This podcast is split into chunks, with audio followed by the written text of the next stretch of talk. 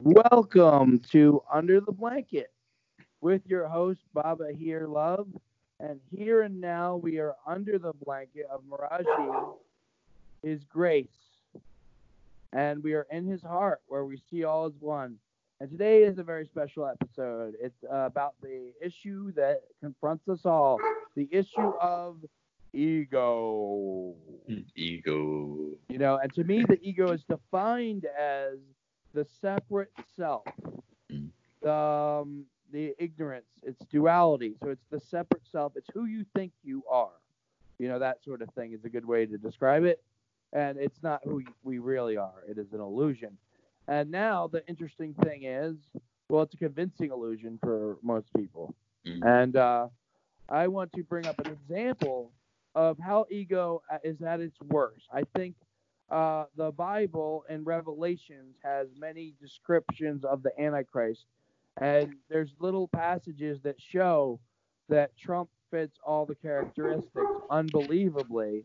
Not everything that's in there, but certain passages, like 12 passages, describe him. And that, I'm not saying the world's going to end in a violence or anything like that, but it means the end of the old age and the beginning of a new, new society and a new uh, way of looking at things. And apocalypse really means the lifting of the veil. And it's interesting because the Antichrist turns out to be someone that's very, very mostly identified with ego. You know, and he's in fact the most identified with ego as human being on the planet. So you go up there, he says, I'm the best at this, I'm the best at that. You know, you've seen enough of that. I'm not going to get into the details. But he has become like a mirror for us to see that that ego that he has, he's fully identified with it, but that ego that he has is our ego. It's the collective ego manifested in a in a person's personal ego. You know, so you know, that doesn't mean he's the enemy because ultimately he is one with everything. He is God. But his ego and the way he manifests, I think, is a message about ego. And I have with me a guest host, Ryan, and our subject is, of course, ego. So tell us about Ego. ego, Ryan. Well, what's up, brother? It's good to be here with you in this moment. Oh, wait, Uh, wait, wait. I forgot to read a, a poem. I was going to read a quick poem about Okay. Trump. And then you'll, uh, and then you'll talk about the ego. All right. There's poems about him? Yeah, I got a poem. Ready? Huh? Okay. Trump's pipe. Twit, Twitter Antichrist Clown King. Who knows what more he may bring? King of ego, ruler of separation. Everything revolves around Trump. Get out of your slump. You got a little Trump inside your head. His name may be Ed, or Jane, or Tron. All that is our ego. Trump is smoking the world from his Nazi meth pipe. Once I get free of my ego, we all get free of our ego. We are all the same being. It's you I'm seeing. We are planning a prison break. So be here now for here now's sake. It's time for us all to wake. So if you are a Trumper, please don't choke on his demon semen because you swallow a lot. Let your ego rot because everything is part of waking up. that was intense, man. wow. That's certainly some some uh, emotions in there. well, thank you. Uh, thanks for having me and for sharing your perspectives. Uh, so ego, yeah, ego is a big word. Or, well, it's actually a small word. It's three letters, but uh, the uh, the meanings, the angles, the depth that that word can point to is pretty. It's pretty deep and pretty intense. Um, it's almost like I don't know where to begin if we're just bringing up the topic of ego altogether. But one thing I've been really sitting with lately is uh, it's been really helpful in not taking other personal, uh, other people's egos uh, personally in any way, and that is that um, you know it's like started to see ego as just sort of a byproduct of nature. It's it's not so much like this person who's choosing to be insane in a personal way. It's just like they're just a byproduct of, of insanity, of conditioning, and of selfishness, and you know all the negative things that we attach to the word ego. You know, uh, being, you know, in vain of, of self and basically worshiping self and like just an inability to be flexible or to admit when we're wrong or get defensive. And you know, if you when you bring in Trump, I think he's just sort of like he's he's like a like the spokesperson for ego, you know, and like like he's just like a, a, the epitome of, of what it kind of looks like and sounds like and acts like and reacts to as it, you know, and and in a way, um, and that and interestingly enough, you know, a lot of the people that really follow him, uh, that are all about him, you know, they have their own sets of ego, and, you know, a lot like they they so often become so reactive, so aggressive, so like just willing to fight and die for what they believe in, and their their beliefs are like you just can't change. You cannot change their perspective of their mind. They're unwilling to waver at all, which is one of the aspects of ego. That's one of the fundamental pieces. Is like when we have an idea and we cling to it and we identify with it, we attach it to who we are, then it's it's not just about you know debating on what's right or wrong. It's about a matter of survival. When somebody disagrees with us and our sense of self is in the idea that's being disagreed with, we feel threatened physically. And so then you have this intense defensiveness and aggressiveness and like morality just can fly right out the window. You know, all the spiritual stuff can go right out the window when we feel threatened. And, you know, that's kind of one of the epitomes of how the ego works. And, you know, it's happening both sides, actually. It's not just on the Trump side, if we're going to talk about politics. There are plenty of people on the other side who are also falling into traps of the ego. And, you know, one thing I like looking at it is like neither of them are wrong for being ego. It's just like that's where they are. And because if I was to make somebody wrong for being unconscious, then I myself would be falling into unconsciousness. Because the moment you judge, the moment you point the finger and say someone else is wrong, you've fallen into your own wrongness, if that makes sense.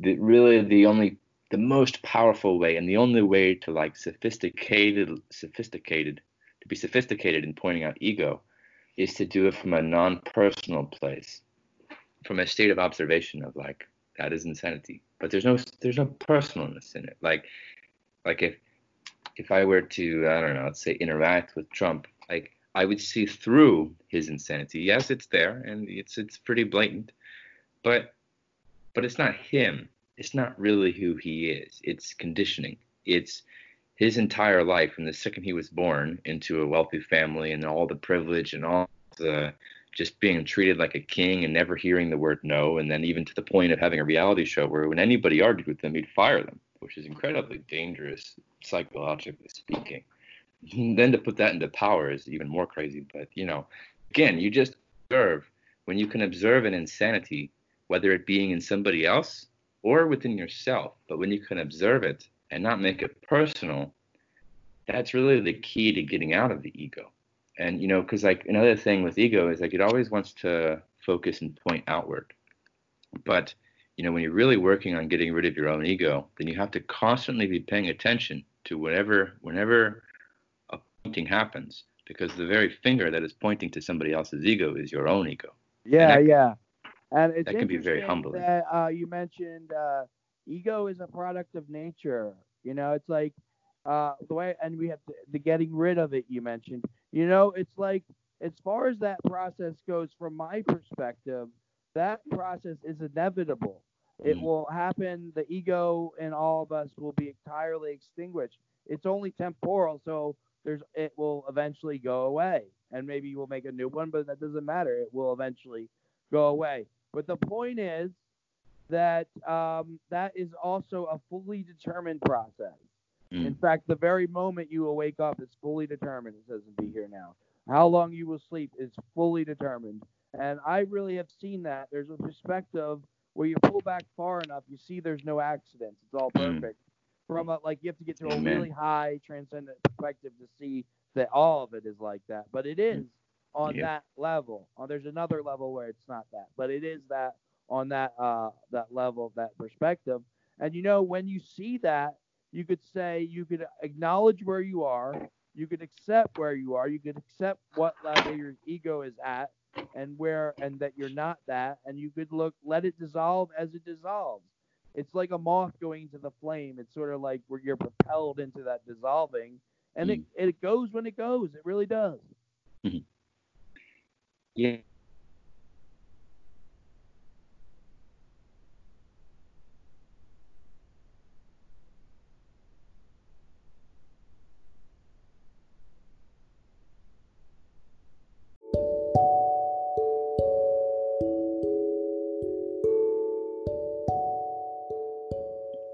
Yeah, so Ryan, you know, tell us about what you were becoming aware of.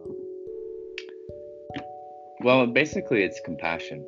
And what I've realized in studying my own ego over and over and over again, catching and releasing, catching and releasing, you know, what I realized is anyone that you observe in a state of ego is guaranteed to be in a state of suffering. They're they're hand in hand, sort of the karma of it the karma of ego is suffering. And that's what really dawned on me was like, whoa, basically anyone that you observe that has a really intense ego, for example, Trump, you know, quite obvious. Um, I mean, in truth, you know, he's hurting and there's no escaping that. And like to, be that lost in self and to be that lost in the mind and this false reality and feeling so big about yourself, but in the wrong dimension, you know, because he's really put all his chips into this reality. Where you know, when he, it seems like he doesn't think twice about what's going to happen once he dies, and that has a consequence, you know, a big one.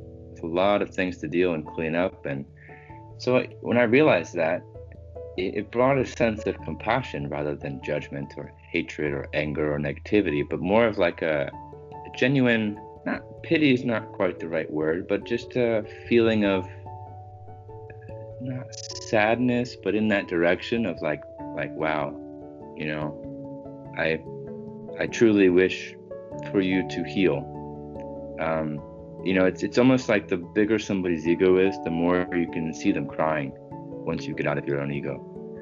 And and it's a humbling thing, you know, but it's really powerful because then you can really just see through all that illusion and and and kind of send them love, you know. And the other reality of that is, is those who are in the deepest depths of ego are the ones that have lacked love for most of their life.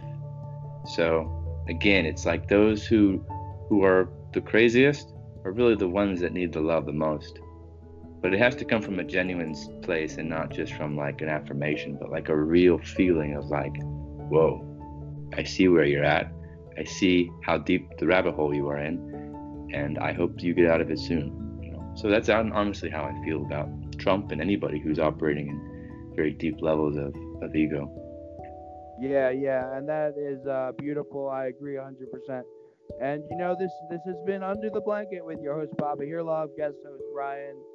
And let's remember be here now and let's send our love to all sentient beings.